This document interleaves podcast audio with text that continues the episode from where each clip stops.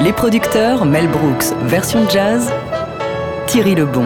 Bonsoir, c'est la comédie musicale qui a remporté le plus de récompenses à Broadway. L'adaptation française des producteurs de Mel Brooks s'installe au Théâtre de Paris dans une mise en scène d'Alexis Michalik. Les producteurs, euh, c'est l'histoire délirante d'un producteur justement et de son comptable qui cherche à monter le pire spectacle, persuadé qu'ils peuvent gagner plus d'argent avec un échec qu'avec un succès et il tombe sur ce qu'il pense être une pépite avec un spectacle qui s'intitule Des fleurs pour Hitler, véritable hommage à l'âge d'or de la comédie musicale. Le show fait la part belle au jazz et aux claquettes. Et bien durant une heure, je vous propose de pénétrer dans les coulisses de cette production parisienne des producteurs Suivez-moi.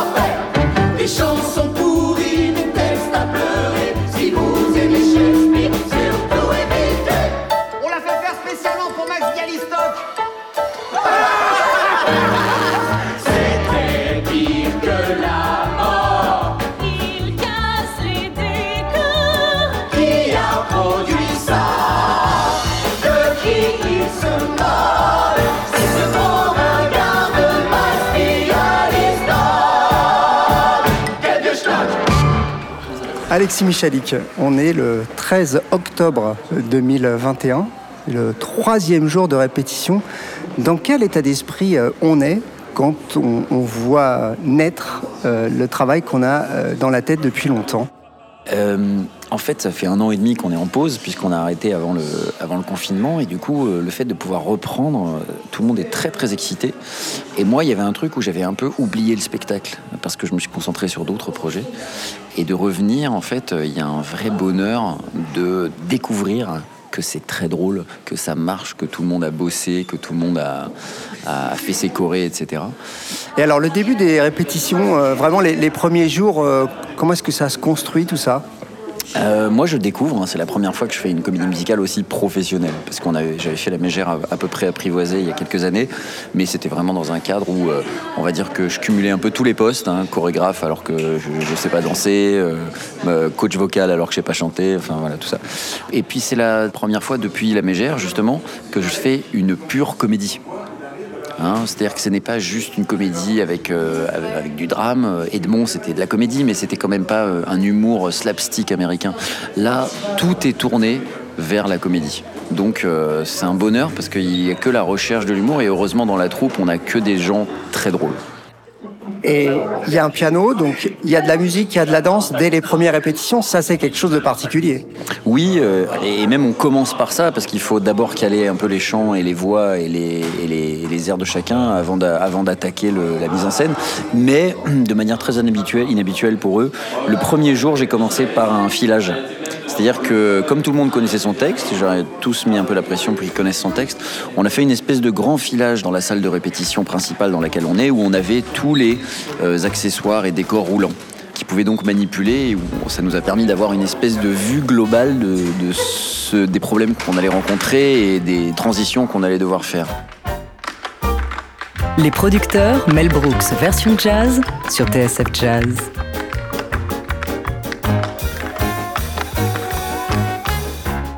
Les producteurs, on l'a dit déjà, c'est vraiment un hommage à l'âge d'or de la comédie musicale hollywoodienne. Qui dit âge d'or de la comédie musicale hollywoodienne dit claquette. Bonsoir Eva Teziorovski, vous êtes la, coach claquette de ce show. J'allais dire, quel type de claquette on peut voir dans ce spectacle? Pour, être assez basique, c'est des claquettes dites américaines, donc euh, qui viennent de, à la différence des claquettes irlandaises. Donc c'est une stylistique qui s'est développée aux États-Unis, mais aussi plus précisément des claquettes dans le style de Broadway, de l'âge d'or de Broadway, qui aussi euh, sont similaires à celles qu'on peut voir dans les les grands films de claquettes avec euh, Fred Astaire et Gene Kelly et qui sont, disons, c'est un vocabulaire qui a été beaucoup repris sur les scènes de Broadway pendant l'âge d'or. C'est-à-dire que les, combinaisons de claquettes qu'on voit dans ce spectacle, c'est vraiment les combinaisons classiques qu'on voit, j'allais dire, depuis toujours dans les comédies musicales de, de Broadway et de Hollywood on essaye de leur faire honneur. Disons que c'est pas tant que c'est des combinaisons, c'est qu'il y a différents styles de pas et différentes rythmiques qui vont être plus utilisées dans un style Broadway et du coup un style aussi jazz et swing que euh, par exemple le stylistique plus de Hoofers qui étaient euh, les claquettistes euh, qui étaient presque des musiciens de claquettes autant que des danseurs voire plus des musiciens que des danseurs et qui faisaient des battles dans le Cotton Club mais là du coup on est dans une stylistique très dans le sol beaucoup dans la performance du son et là, mine de rien, on est sur du Broadway, donc on est plus sur une performance à la fois visuelle et auditive. Donc on va avoir des frappes peut-être plus simples, mais un visuel nécessaire avec, donc vraiment des bras le mieux qu'elle est possible pour avoir vraiment un numéro et pas juste euh, une performance soliste les chorégraphies qu'on voit dans ce spectacle, vous êtes basé sur euh, le, show de Broadway, sur le, film de 2006, vous avez tout créé, ça s'est passé comment? Alors au contraire, quand je me suis mise à créer, sûr j'ai regardé le show, le film, mais quand j'ai commencé à créer, j'ai essayé de moins regarder possible pour être le moins influencé, vu que bah, on a la chance de pouvoir faire une création. Donc euh, j'ai essayé de faire ça à ma sauce. Donc ce sont euh, des chorégraphies originales, bah, du coup la chorégraphie de Johan Nuss qui est le chorégraphe, et j'ai essayé d'intégrer les parties claquettes euh, au mieux et de les faire miennes. Mais dans un esprit euh, classique, encore une fois, ou en essayant d'y amener un peu de modernité aussi? Au bout d'un moment, il y a une musique, une partition qui ne change pas, et euh, j'ai essayé de lui faire honneur. Donc, même si on peut essayer d'innover des choses, au final, pour aller sur cette musique et en chorégraphie sur une musique, c'est la stylistique de l'âge d'or et de Broadway qui fonctionne. Donc, je suis restée quand même dans cette stylistique-là, pour, mais à ma sauce.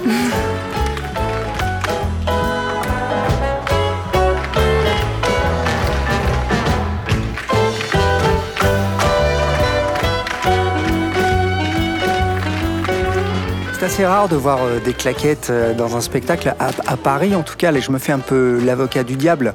Ah, c'est tout sauf poussiéreux les, claquettes dans un show.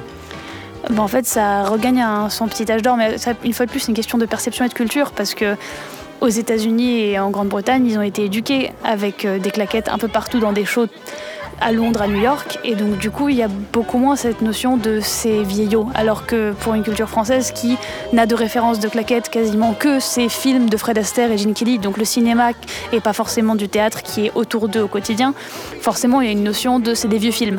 Mais euh, ça revient beaucoup au goût du jour, les cours de claquettes sont assez fréquentés ces dernières années. Euh, la RB Dance Company qui est passée euh, sur la France Incroyable Talent a fait beaucoup de bien aussi pour remettre les claquettes au goût du jour. Ils sont dans une complètement haute stylistique très urbaine. Il montre que les claquettes, ça peut aussi servir à ça. Ça revient.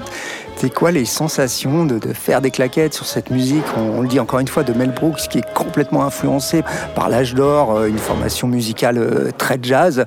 Ça a quoi de particulier? Ça a quoi d'excitant de, de, faire ça sur scène? Alors euh, c'est très subjectif, mais moi je, clairement j'ai 12 ans. Euh, en ce moment. Euh, à 12 ans, j'ai découvert Chantons sous la pluie et j'ai voulu faire ça. Et aujourd'hui, je fais ça et c'est assez magique. C'est aussi la sensation de ne faire qu'un avec cette musique parce que justement, on n'est pas que, on ne fait pas que un par le visuel, mais aussi par le son. Je l'ai déjà dit, mais il y a un truc de, on accompagne, on est percussionniste sur la musique, donc on, presque on, vient compléter des éléments de la musique. Enfin, c'est vraiment c'est et en plus, on a cette chance là d'être avec des musiciens live, donc voilà, on se rajoute à l'orchestre, on, on jam avec eux et c'est franchement cool. Et justement, ce travail, euh, là, c'est sans doute les parties du spectacle où euh, voilà, la, danse est le plus en symbiose avec, avec les musiciens. Parce que c'est vrai que les, claquettes, c'est pratiquement un instrument de musique supplémentaire. C'est un travail particulier aussi. Ça, ça consiste en quoi Ça se passe comment? Alors euh, nous, on a eu la chance, on a beaucoup travaillé avec Arnaud qui était au piano avec nous pendant toutes les répétitions.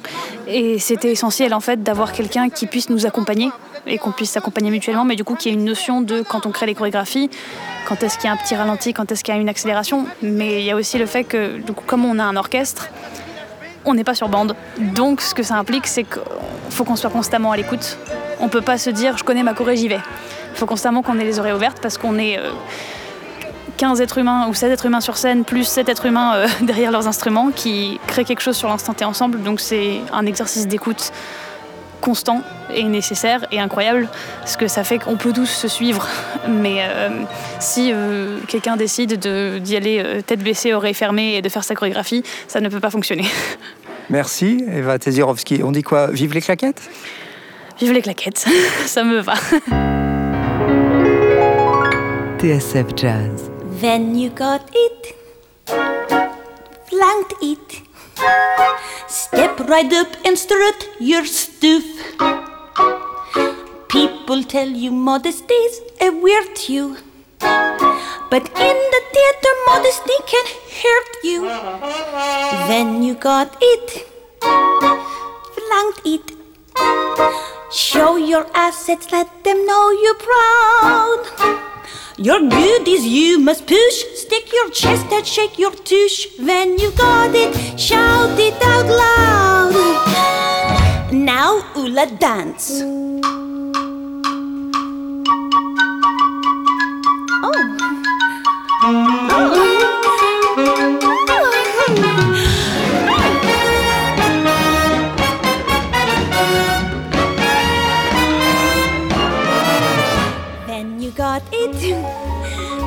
Show it. Put your hidden treasures on display. Violinists love to play an E string, but audiences really love a G string. Then you got it. Shout it. Let's the whole world hear what you're about. Oh, clothes may make a man. All a girl needs is a tan. Then you got it, let it hang out. Remember when Ula danced? Yeah. Ula dance again!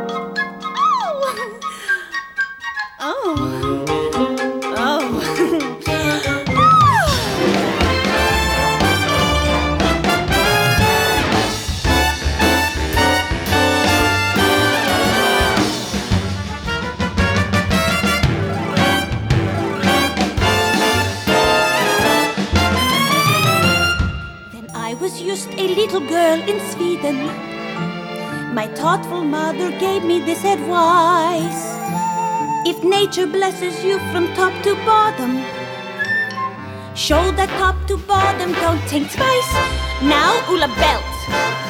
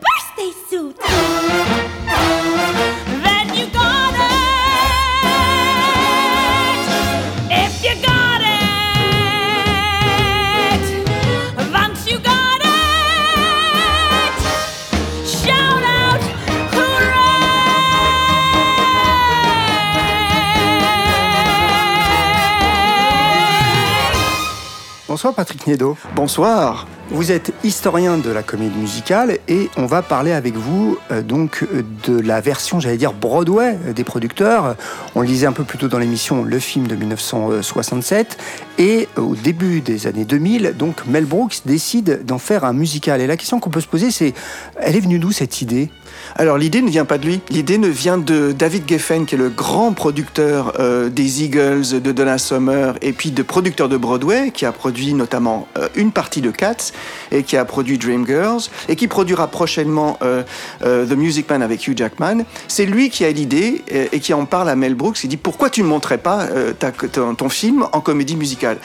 Et Mel Brooks est un fan de comédie musicale. Il faut savoir que bon, maintenant il a 95 ans et qu'il a vécu l'âge d'or de la comédie musicale à Broadway. Il a tout vécu. Il a vécu Oklahoma, il a vécu Le Roi et moi, My Fair Lady. Il a tout vu. Et comme euh, c'est un homme juif de Brooklyn, euh, il, va, il va avec ses parents énormément voir des comédies musicales pendant l'âge d'or de Broadway.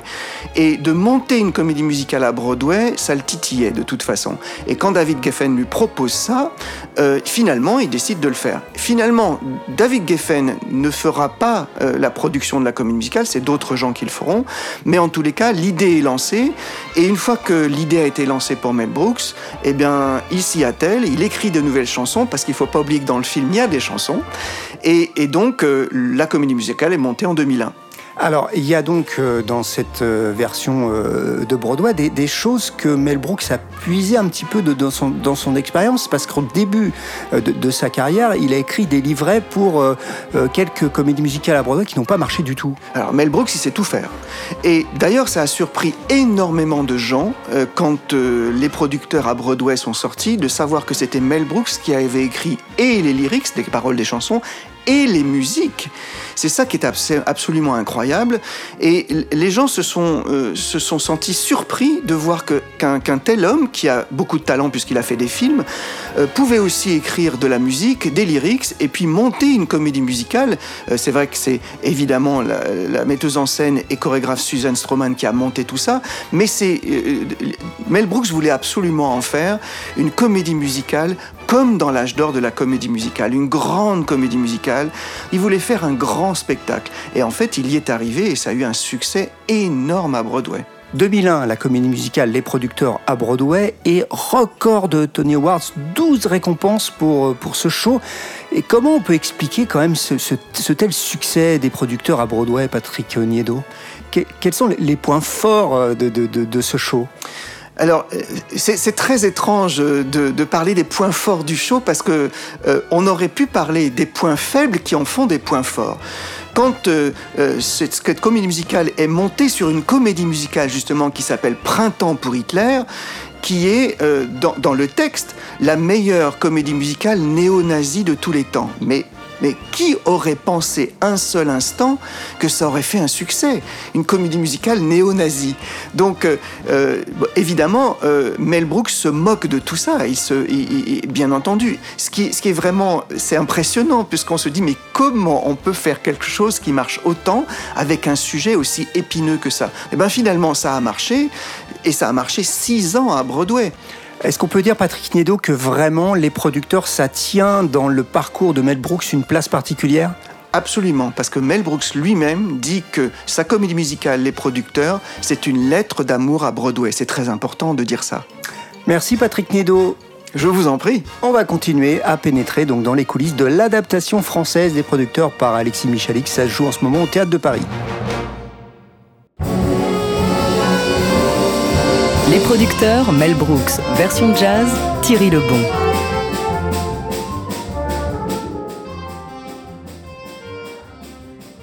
Dans les producteurs, il y a quelque chose de très important, bien sûr, euh, c'est la musique dans ce spectacle. Thierry Boulanger, bonsoir. Bonsoir Thierry. Vous êtes le directeur musical euh, des producteurs euh, ici au Théâtre de Paris. Quand vous avez eu la partition de Mel Brooks entre les mains pour la première fois, qu'est-ce que vous vous êtes dit? Bonne question. Euh, je me suis dit qu'on était complètement dans la tradition, enfin en tout cas de ce que j'aime de la comédie musicale, c'est-à-dire plein de citations et puis euh, le paradoxe de cette partition, c'est que finalement c'est une, grosse rigolade, mais que la musique est extrêmement bien faite. Le tableau central, qui est censé être une grosse gaudriole, en fait c'est juste magnifique. Au moment où on fait travailler les chœurs, par exemple, c'est très très beau, et c'est quand même une ode à Hitler. Et il y a une espèce de décalage qui se fait quand on écoute cette belle musique, censée être justement une ode à Hitler.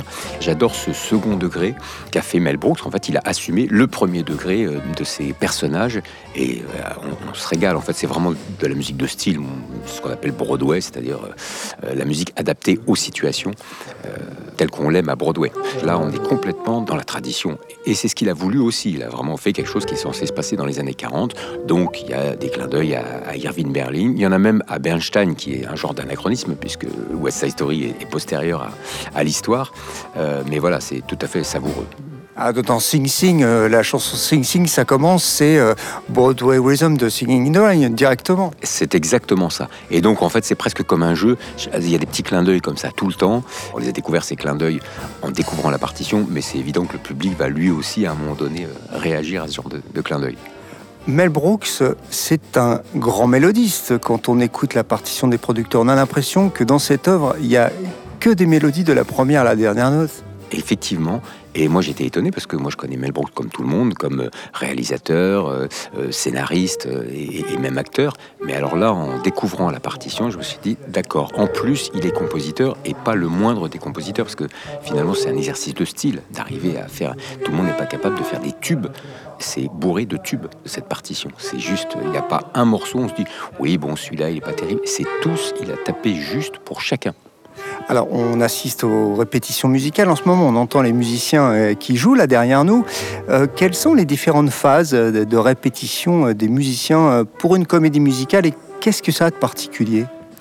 Alors les différentes phases, euh, d'abord on commence avec juste le piano et ensuite, ben, ensuite on démarre, donc moi tout seul euh, avec les musiciens parce que ce serait une perte de temps. On découvre la partition, euh, euh, l'arrangeur euh, Romain Trouillet est venu euh, pour voilà, vérifier un petit peu comment ça sonnait. On fait des petites modifications, on ajuste. Donc tout ce processus-là, il nécessite bien une semaine de travail tranquille, sans les chanteurs, sans le metteur en scène. Bah, ça c'est la partie besogne qu'on est obligé de faire, les changements de tempo, tout ce qu'on a mis en place facilement avec le piano et les chanteurs, il faut recommencer avec le relief des musiciens.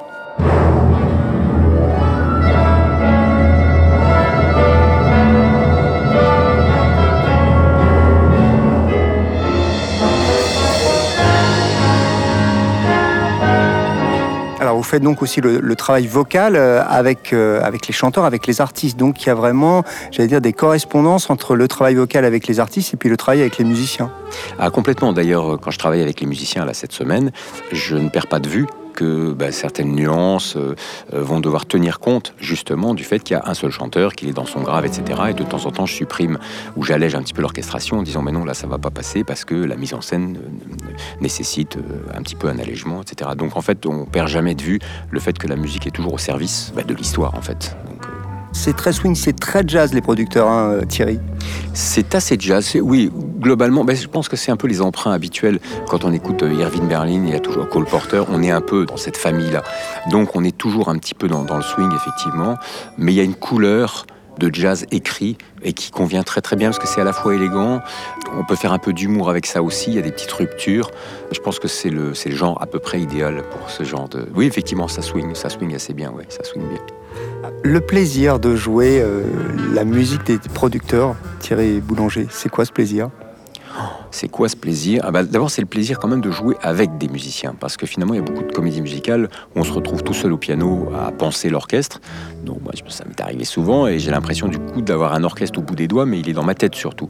Là, c'est quand même très très bien. On est, on voilà, il y a une contrebasse, il y a, percussion timbale, il y a trois cuivres, plus un autre clavier qui vient en renfort avec quelques sons. Donc le plaisir, en fait, il est, là. Il est que même si on n'a pas les 25, on est quand même 7, et à 7, on fait quand même un peu de bruit. Plaisir, c'est ça. Et donc de soutenir les 15 chanteurs. Ça. Et puis la partition, évidemment, qui. Voilà, on sert une partition qui est extrêmement agréable à, à jouer et dont, à mon avis, on n'est pas prêt de se lasser. Nous, à la jouer, c'est évident que là, on est parti pour, euh, pour un certain temps. Et l'exercice, entre guillemets, de la comédie musicale pour un musicien, qu'est-ce que ça a de particulier? Alors je sais pas parce que moi je fais ça, j'ai l'impression d'être tombé dedans euh, depuis tellement longtemps. Moi c'est toujours ça qui m'a plu, justement à cause de ce mélange. Parce que j'aime le jazz depuis mon père, a toujours écouté que du jazz, donc le jazz c'est ma vie. J'ai fait évidemment du classique, donc entre le classique et le jazz, on est vraiment euh, tout à fait ouvert à des tas de choses. Et euh, la comédie musicale, c'est l'endroit où on peut rencontrer tous les genres sans a priori, sans voilà, sans dire mais non, mais on n'a pas le droit de mélanger. Si si, on peut mélanger ce qu'on veut dans la comédie musicale. Donc ça, moi, c'est une des raisons pour lesquelles j'adore ça. Et depuis le temps, justement, ça m'a permis d'amener des musiciens de jazz au départ dans la comédie musicale. Et j'ai adoré ce- ça parce qu'en fait, eux-mêmes, enfin le, le trajet qu'ils ont fait eux du jazz vers la comédie musicale a toujours été un peu comme un enchantement. C'est-à-dire on utilise leur capacité, mais au service de quelque chose de scénique. Et ça, c'est, ça donne un sens et un plaisir à la musique, ce mélange de la musique qui va servir une situation, une chanson. Ça, c'est vraiment, euh, moi, c'est ce qui fait vraiment le, le- le plaisir que j'ai à, à faire ça. Et du coup, quand dans un orchestre de comédie musicale, on a des musiciens de jazz avec l'histoire euh, qui les accompagne, c'est quelque chose de particulier? Eh ben, C'est-à-dire qu'il n'y a pas besoin de leur faire un dessin. Le swing, ils savent ce que c'est. Le phrasé, et ils enfin, ils, ils sont, ils sont chez eux précisément dans la comédie musicale parce que c'est quelque chose qui leur parle tout de suite, voilà, qui parle des racines du jazz. qui- donc en fait, on se comprend tout de suite. C'est vraiment une, voilà, un, un langage qui parle tout de suite. Et oui, ça, ça gagne du temps, ça c'est sûr. Merci Thierry Boulanger. Merci à vous. Et on va continuer à découvrir donc les coulisses de cette production euh, des producteurs mis en scène par Alexis Michalik, euh, créée par le Mel Brooks. Et c'est à voir en ce moment au Théâtre de Paris. Je passe ma vie dans les comptes, des calculs sans fin. Malheureux, si j'additionne ce qui compte dans ma vie, je trouve rien. Malheureux, pourtant au fond de mon cœur se cache un rêve secret.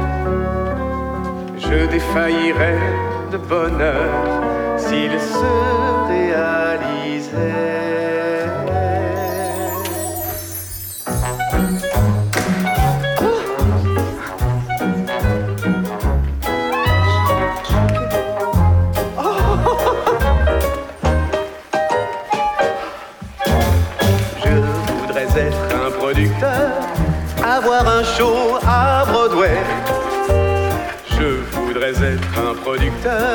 Chaque soir affiché complet. Je voudrais être un producteur, porter le haut de forme et la canne. Car si j'étais un producteur, je serais le tombeur de ces dames. Salut Léo Salut les filles Ah, wow Lola, Cindy, Brenda, Jenny, Rachel, Jackie, Michel. Ah, si j'étais un producteur, j'aurais des filles plein les bras. Ah, si j'étais un producteur, je dirais toi, toi, toi, pas toi. Quand je serais un producteur, j'aurais des tas d'assistants.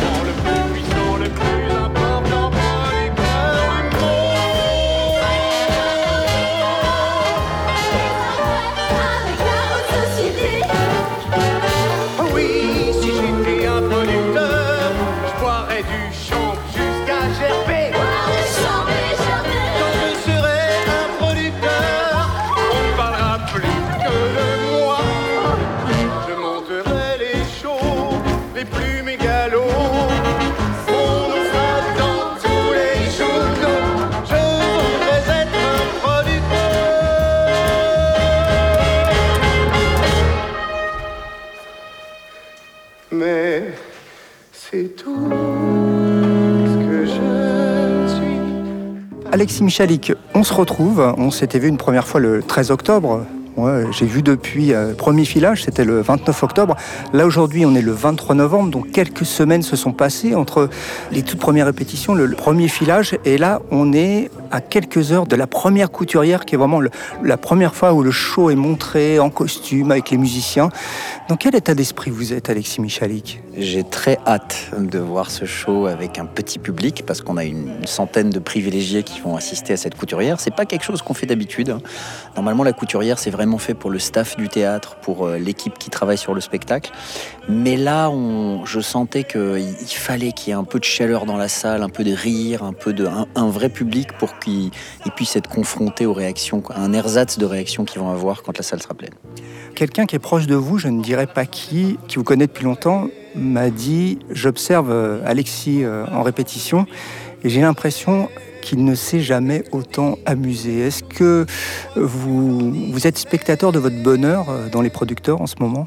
C'est vraiment l'expression que je dirais. Oui. C'est en fait, c'est un rêve de gosse de monter un spectacle de Broadway et de le monter à ma manière, c'est-à-dire avec la chance de pouvoir choisir une équipe euh, sans tête d'affiche et d'arriver à former une troupe et de faire coïncider, on va dire, un peu euh, tout ce que j'aime faire au théâtre et tout ce qui est un peu mon style, c'est-à-dire euh, un théâtre de troupe avec tout le monde qui a son moment et tout le monde qui est au service de l'histoire et en même temps une façon un peu artisanale d'appréhender les changements à vue, les décors, tout ça, de pouvoir le faire coïncider avec un show de Broadway avec euh, ces moyens-là, ce théâtre-là, parce que le théâtre de Paris, c'est quand même peu magnifique comme endroit. Et puis voilà, avec toute la force de stage euh, et toute l'expertise euh, des gens qui travaillent avec stage depuis toujours, mais qui là, je le vois, sont dans une excitation un peu différente, puisque c'est la première fois qu'on fait une vraie création française, c'est-à-dire que c'est une nouvelle mise en scène. Donc on a vraiment cette question de comment ça va se passer. Quoi.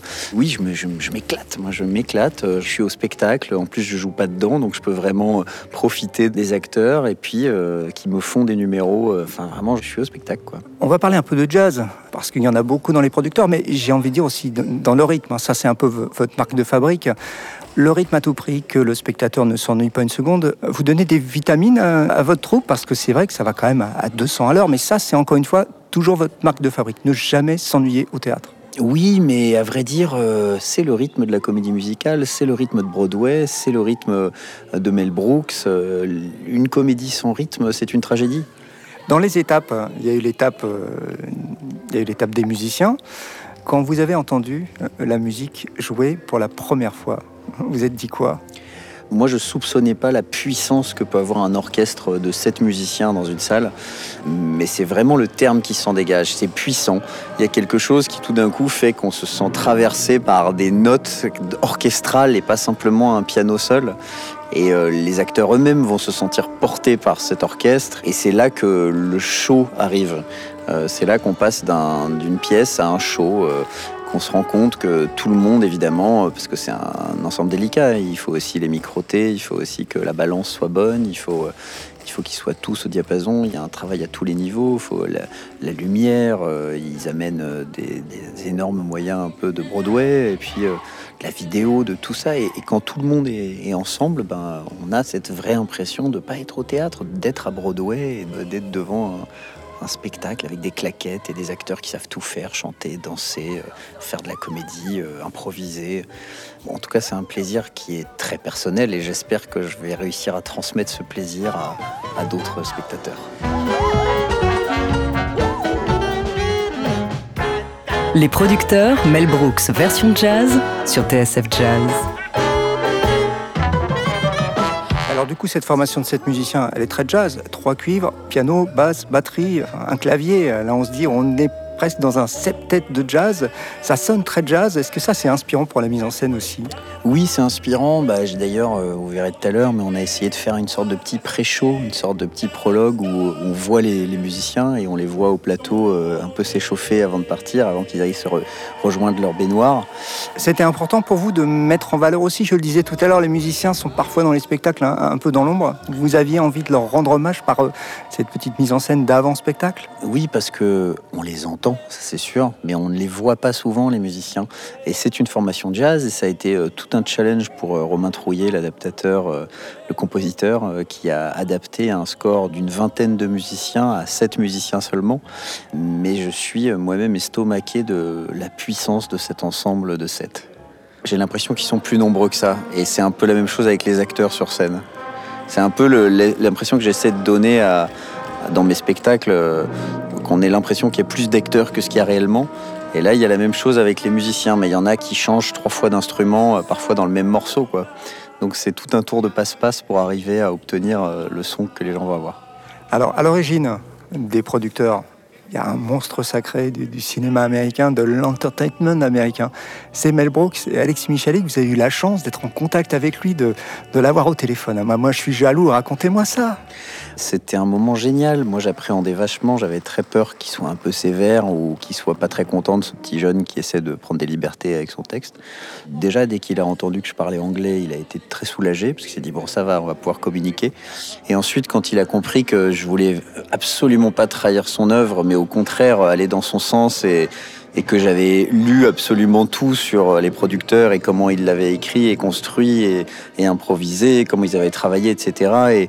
Et, le sens dans lequel ils voulaient aller, et ces orchestrations très colporteurs euh, dans l'esprit, euh, dont moi je suis complètement fan. J'adore ce style des années 50, euh, une sorte de jazz de comédie musicale américaine. Donc il a compris que j'étais vraiment dans ces pas-là.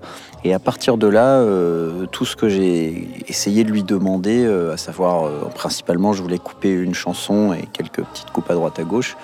Ben, ça l'a pas dérangé. Il a entendu ce que je voulais essayer de faire et il, a commencé à se marrer. Et, de là, il y a eu un lien de confiance qui est né et c'était, je, me, suis senti extrêmement soulagé. Et puis après, et quand on, a raccroché, il, a rappelé cinq minutes plus tard pour dire, je me rends compte que on a parlé de tout ça, mais j'ai même pas euh, pensé à vous remercier de, monter le spectacle. Et, je me suis dit, mais quel amour, quoi. Quel amour. euh.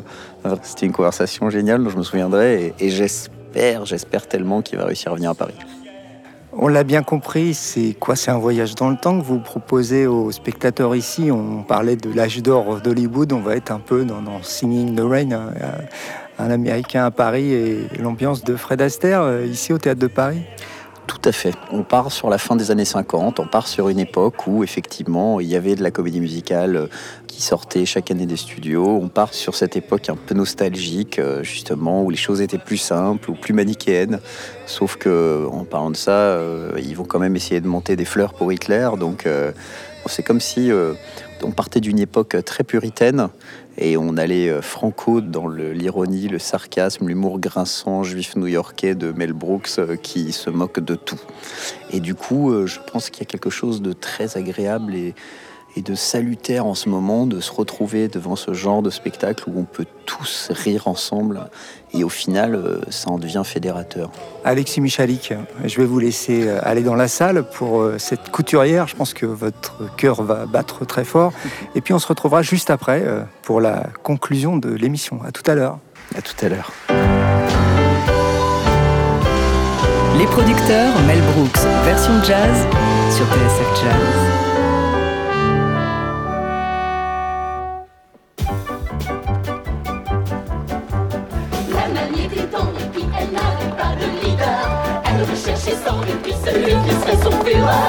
Mais qui était-il? Où se cachait-il? On a cherché, on a trouvé un vrai germanophile.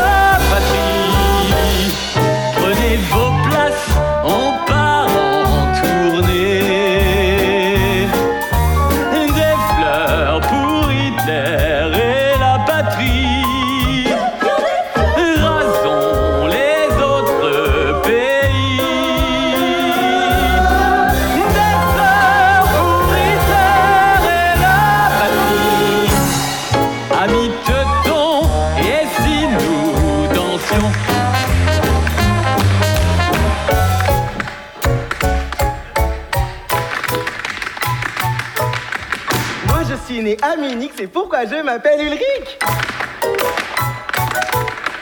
Plus on est de fous, plus on rit, rejoins-nous au parti nazi.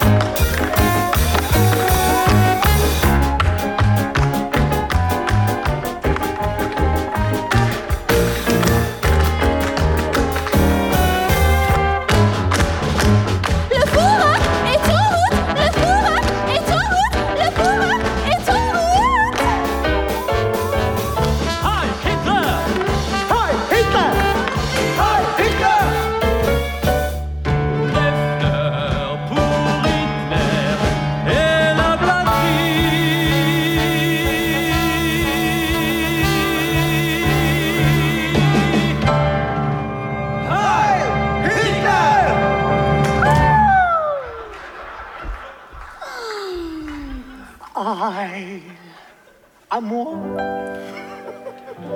Heil to me. Devinez qui c'est qui dirige le pays. Heil à moi, tous en cœur. Y a pas de meilleur dictateur dans ce secteur. Derrière mes grands airs, je veux vous plaire. J'ai une idée du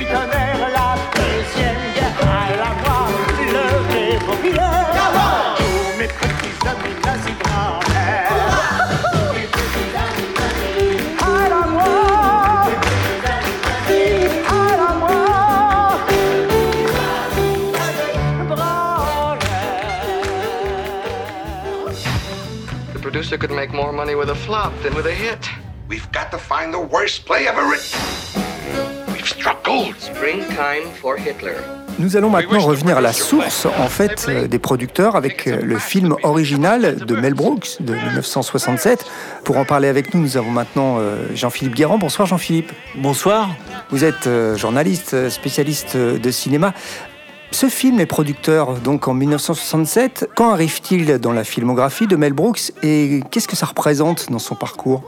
Bah, c'est un film euh, absolument déterminant parce qu'il s'essaye au cinéma avec le mystère des douze chaises, qui est l'adaptation d'un- d'une histoire russe très ancienne, très connue, mais on va dire que c'est juste un banc d'essai.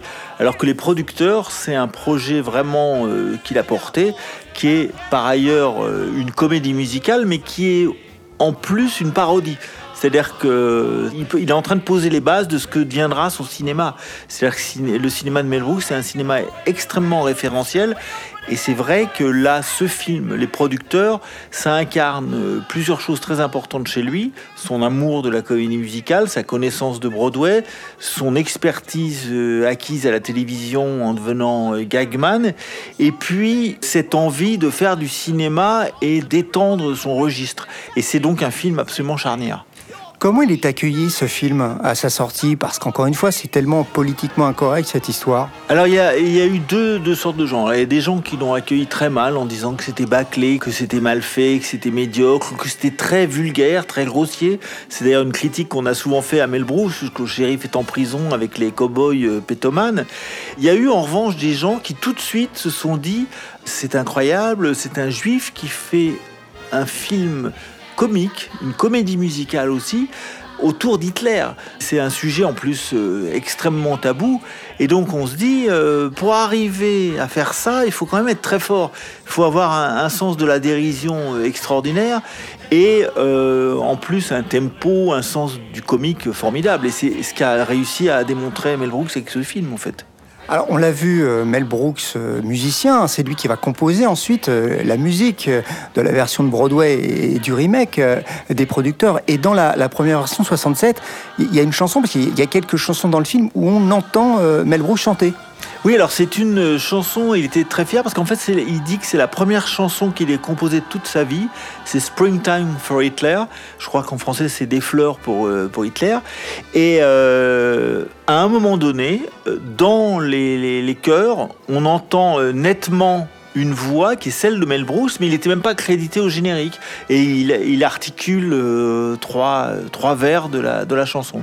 On l'a dit déjà, Mel Brooks, euh, grand amateur de jazz, au point qu'en fait, il a même été, ça c'est incroyable, Mel Brooks, avant d'être le cinéaste qu'on connaît, a été batteur de jazz? Oui, alors c'est une histoire assez extraordinaire, mais comme il y en a pas mal, euh, Woody Allen a été un petit peu dans le même cas. Il avait un camarade de classe qui s'appelait Rich. Il a appris que ce camarade, en fait, avait un frère aîné qui lui-même était batteur de jazz. Et donc, il a entrepris de lui demander de lui apprendre à, à être batteur. Ce batteur en question s'appelait Buddy Rich et effectivement c'est une légende euh, du jazz. Et après il a fait des tournées dans ce qu'on appelle le Borch Belt. C'est les quartiers juifs autour de New York. Tous les soirs il jouait alors qu'il avait que 14 ans. C'est dire à quel point c'est quelque chose qui est venu tôt dans sa vie. On a parlé donc du film de 1967. Euh, En 2001, il y a l'adaptation par Mel Brooks des producteurs à Broadway. Et puis en, en 2006, euh, il y a un remake de ce film où l'on retrouve euh, Matthew Broderick, Nathan Lane ou, ou Matt Thurman. Et c'est vrai que ce film, peut-être, ça se rapproche le plus de ce qu'on a pu voir à Broadway quelques années auparavant. Ce qui est très étonnant quand on compare les deux films, c'est qu'il y a eu entre-temps le passage par Broadway, la professionnalisation aussi euh, de Mel Brooks qui maîtrisait euh, tout dans le spectacle, et du coup le film est devenu une sorte de comédie musicale, mais absolument impeccable, comme a pu l'être d'ailleurs un, des autres films de Mel Brooks, qui est To Be or Not To Be, qu'il n'a pas signé, mais qui est un film de lui, qui est également un remake d'un film de Lou Beach, et qui a également cette perfection. Et puis un dernier mot euh, sur, euh, j'allais dire, la facette jazz de Mel Brooks, c'est quand même cette scène incroyable dans Le shérif est en prison. Oui, alors là, c'est assez extraordinaire parce qu'on entend effectivement à un moment du shérif est en prison, on entend de la musique comme ça arrive dans les films, et puis à un moment donné, il y a un mouvement de caméra. Et on découvre rien moins que Count et son orchestre en train de jouer en plein milieu du désert. Et ça, c'est une technique que va utiliser Mel Brooks par la suite beaucoup dans ses films. C'est de montrer qu'il n'est pas dupe du spectacle, en fait. C'est qu'il a envie de montrer ben, ce qu'on ne voit pas d'habitude. C'est-à-dire, dans un film, on entend de la musique, mais on voit pas les gens euh, qui chantent, on voit pas les musiciens. Et ben là, si. Et on peut imaginer que ce choix de Count Basie par Mel Brooks, c'est pas un hasard aussi? Ah ben non, c'était une de ses idoles et outre le fait qu'il a été musicien de jazz, c'est un passionné de jazz, donc c'est tout à fait cohérent. Les producteurs Mel Brooks, version jazz, Thierry Lebon. 1. On trouve la pire pièce jamais écrite. 2. On engage le pire metteur en scène de toute la ville. 3. On lève 2 millions de dollars. 2 Oui, un pour toi et un pour moi. Il y a un tas de petites vieilles qui attendent que ça. 4.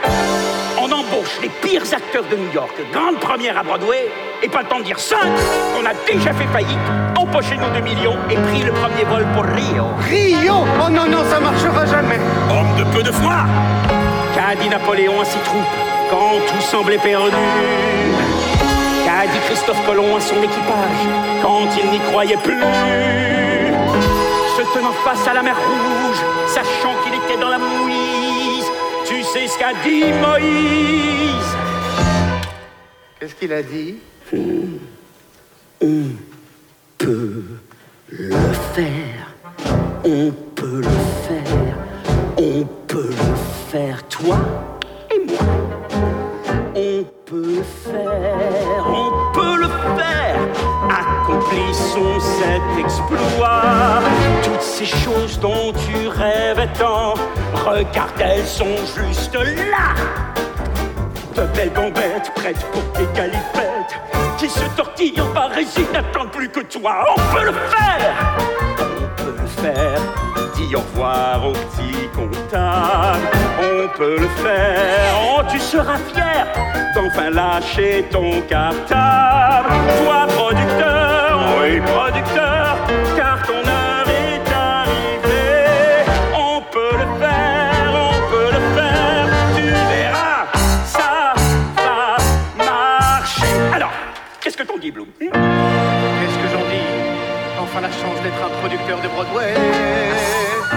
Qu'est-ce que j'en dis enfin la chance de devenir qui je voudrais. Qu'est-ce que j'en dis Qu'est-ce que j'en dis Moi, tout ce que j'en dis, c'est. Je peux pas le faire. Je peux pas le faire. Je peux pas le faire, c'est pas moi. Je suis un perdant, je suis un peureux, une poule mouillée, c'est comme ça. Pour ce qui est de séduire les femmes, je manque sérieusement de pratique. De belles gambettes faites pour des galipettes qui se tortillent en barésie, ce serait la panique. Espèce de petite chenille toute rabougrie. Mais qu'est-ce que tu attends pour te changer en papillon? Ouvre tes ailes et envole-toi vers la gloire ne chantez pas, et moi je ne suis pas et joue le gars pour qui vous me prenez. On peut le faire. On peut le Je faire. suis bon à rien, juste un truc à arrêter, je suis un raté.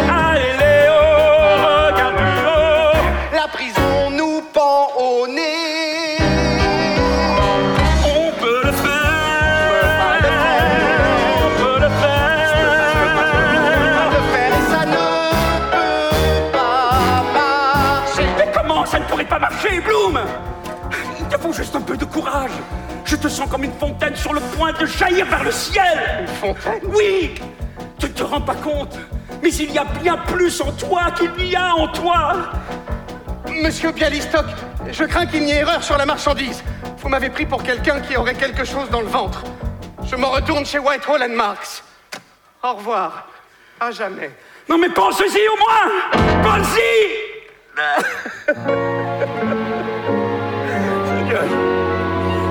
qu'on ne se parle pas souvent, toi et moi. Mais là, hein, s'il te plaît, Seigneur, je veux ce pognon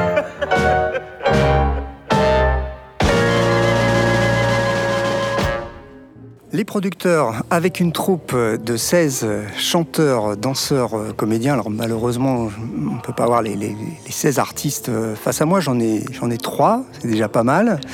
David Eguren, Benoît Coden, Roxane Le Texier, euh, bonsoir à tous les trois. Euh, Roxane, première question pour vous. Prendre une machine à remonter le temps un petit peu dans les pas de Gene Kelly et de Fred Astaire, ça fait quoi? Bah, c'est un beau challenge. hein. Moi, c'est la première fois que j'aborde vraiment cet univers-là et c'est la première fois que j'ai le challenge de chanter, danser, faire des claquettes en même temps. J'ai plutôt été habituée aux pièces de théâtre ou à des tours de chant ou à des comédies musicales où j'avais pas forcément de tableau dansé. Donc euh, voilà, c'était un, un style à trouver dans le corps, dans la voix et on a travaillé pour. Benoît Coden, un peu la même, la, la- la même question. Vous avez aussi euh, participé vous, à des, des comédies musicales un petit peu différentes. Celle-là, qu'est-ce qu'elle a de particulier? Des claquettes. J'en avais jamais fait de ma vie. Voilà. Et alors? Ah bah, C'est super difficile, mais dès qu'on arrive à faire quelque chose qui ressemble à peu près euh, à ce que euh, notre chorégraphe euh, nous demande, c'est super jouissif et ça rend très bien. Les claquettes, les ensembles comme ça qui font des claquettes, c'est vraiment oui, l'image euh, de l'âge d'or de Broadway avec ces grands tableaux où tout le monde, grand sourire, les chapeaux, les cannes, les claquettes, c'est vraiment ça et c'est vraiment un bonheur de faire partie de ce genre de spectacle, même musicalement, c'est très, Broadway, c'est très ce qu'on... Voilà, ce show représente vraiment ça et c'est vraiment un bonheur. Moi, mon challenge perso, c'était quand même les claquettes. c'était vraiment ça. David Eguren, vous avez joué Le Roi Lion, vous avez joué La Belle et la Bête. Les producteurs, euh, qu'est-ce que ça de différent? Oui, c'est différent. En même temps, c'est là où ça se rapproche beaucoup, c'est que ce sont des comédies musicales qui, en fait, demandent à être d'abord comédien et après chanteur et après danseur. Il y a un rôle euh, à jouer qui est génial. Moi, j'avais découvert cette euh, comédie musicale à l'étranger il, y a- plusieurs années. J'avais adoré. J'avais passé un moment excellent au théâtre. Et effectivement, euh, Roger Debris m'avait tapé dans l'œil à cette époque-là.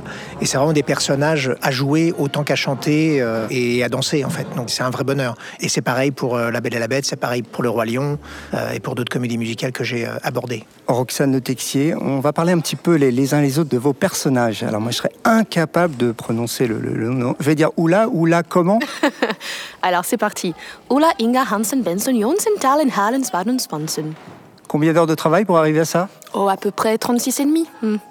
Alors plus sérieusement, parce que c'est vrai que votre personnage, alors évidemment, euh, les producteurs, c'est totalement politiquement incorrect.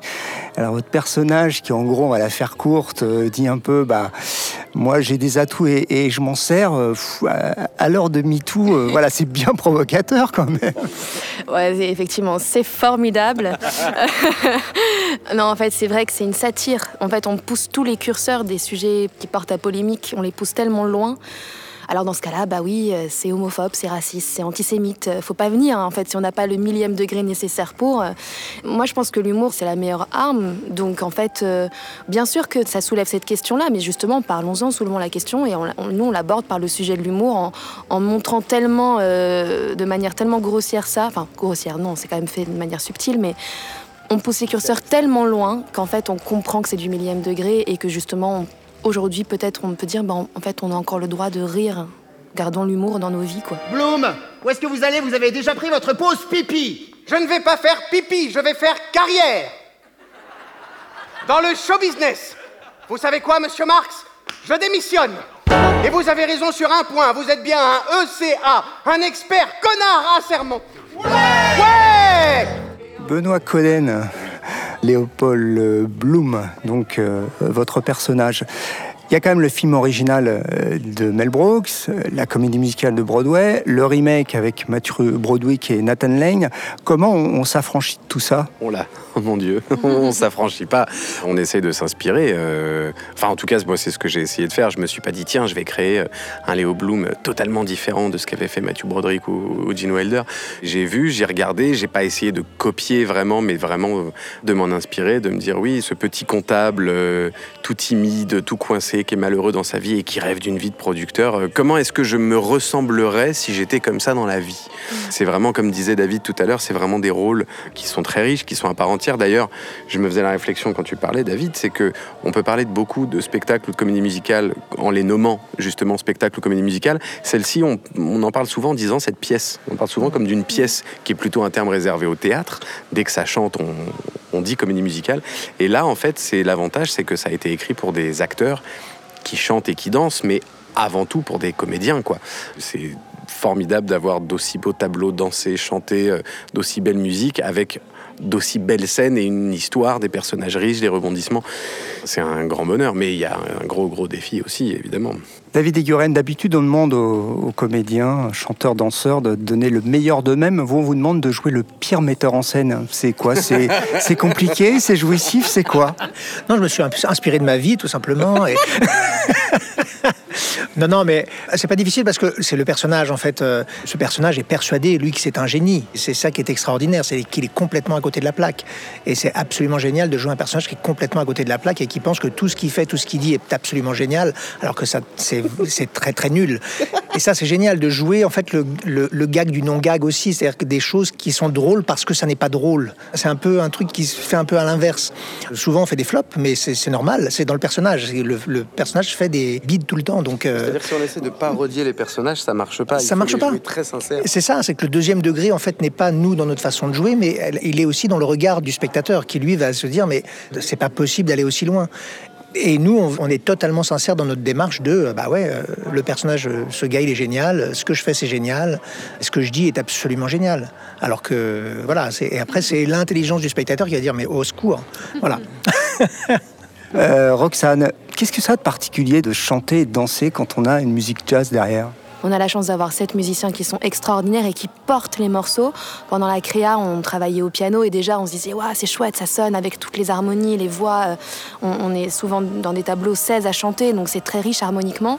Et en plus, quand on rajoute les musiciens, ça groove d'enfer. Donc en fait, on est vraiment porté par ça et on, suit les nuances ensemble, on respire ensemble et c'est euh, ouais, c'est hyper porteur, c'est galvanisant. Benoît Coden, le souvenir que j'ai du film original, c'est que ça rit beaucoup, beaucoup, beaucoup. Le remake, ça rit aussi beaucoup, beaucoup. Et là, j'ai été surpris en, en voyant les répétitions. Je sais pas si à Broadway c'était pareil. C'est-à-dire que j'ai l'impression que la version scénique, non seulement elle est très drôle, mais elle est aussi très émouvante. Et oui, il y a de l'émotion aussi un petit peu. C'est ça qui est rigolo. C'est la- la- l'intelligence de Mel Brooks, c'est de faire beaucoup rire avec des personnages qui sont poussés à l'extrême. Et puis, bah, ils ont quand même leur sincérité et leur sincérité, tout à coup, elle se transforme en une émotion qui, elle, n'est pas parodique, qui, elle, n'est pas second degré. Il y a des moments qui sont très jolis, même musicalement, des morceaux beaucoup plus doux, beaucoup plus délicats. Je pense qu'ils marchent d'autant mieux que le reste est très, très coloré, très mis en relief, très dans la satire, comme disait Roxane, dans la moquerie. Et là, tout à coup, on baisse tous ces curseurs et on a simplement ces persos qui, dans leur sincérité, bah, se livrent à des déclarations d'amitié, des déclarations d'amour. Ils tombent amoureux, ils regrettent des choses, ils se pardonnent. Ouais, je pense que c'est toutes ces émotions mélangées qui font que ça transpire, j'espère, euh, euh, et que ça passera le premier rang pour atteindre tout le public, espérons. David Eguren, j'ai posé tout à l'heure la question à Alexis Michalik de savoir s'il était spectateur de son bonheur. Est-ce que c'est un peu la sensation que vous avez, vous aussi, en tant qu'artiste, d'être spectateur d'un bonheur commun dans le travail de création de ce spectacle? Comme disait Benoît, c'est vrai que ce qui est assez génial dans ce spectacle, c'est que c'est vraiment un travail de troupe. Ça peut arriver parfois que sur certaines troupes, il y ait des euh, compétitions entre les uns les autres, etc. Là, il n'y a pas ça du tout, et c'est ça qui est absolument génial, c'est qu'on est vraiment tous au service de l'œuvre. On ne peut monter un spectacle comme celui-là que de cette façon-là. Une comédie musicale, ça peut pas être une compétition entre interprètes, sinon ça ne marche, ça ne peut pas marcher. Et oui, alors être spectateur de son bonheur, je sais pas si, en tout cas, on est, on est, on est tous très heureux d'être là. Que ça se joue à Paris, euh, c'est juste absolument génial parce que c'est le genre de projet qu'on ne peut même pas, à des moments quand on va le voir à Londres ou à New York, on peut même pas s'imaginer un moment que ça pourrait voir le jour à Paris. Et puis il y a des producteurs qui sont complètement fous et qui se disent, eh ben ouais, on va l'essayer et puis on va le tenter et puis on est sûr que ça va marcher. Et là, je trouve que la, le cocktail est bon. Ça, ne peut qu'être un bon spectacle en fait. C'est un peu, c'est un, un, peu présomptueux de dire ça et de s'envoyer des fleurs en même temps, mais je pense que je pense que ça ne peut que marcher. Merci à tous les trois. Je vous laisse retourner euh, à vos répétitions euh, des producteurs.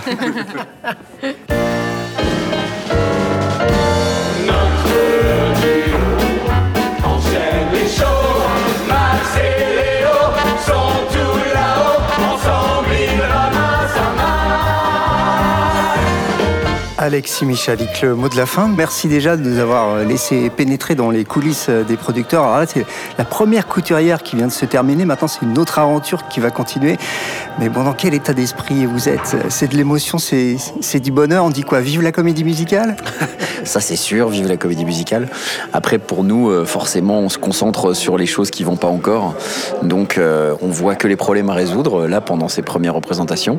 Et puis, euh, pendant les prochaines, de plus en plus, on va, on va essayer de résoudre ces problèmes-là pour arriver à un spectacle complet et entre guillemets sans défaut, en tout cas tel qu'on l'imagine, euh, dans quelques jours avec euh, un premier public, enfin un petit peu de public euh, ce soir. Là, c'est pareil, quand ça commence à vivre comme ça, un spectacle, c'est quelque chose d'émouvant, j'imagine, pour vous. C'est une bonne jauge. Après, je trouve qu'ils étaient pas faciles au début, le public. Ils se sont un peu demandé devant quoi ils, se retrouvaient. Et puis, au fur et à mesure, la pièce les a gagnés un par un. Et puis, j'ai l'impression qu'à la fin, on a eu une standing ovation. Donc, on avait, on avait un public qui s'est laissé séduire au fur et à mesure.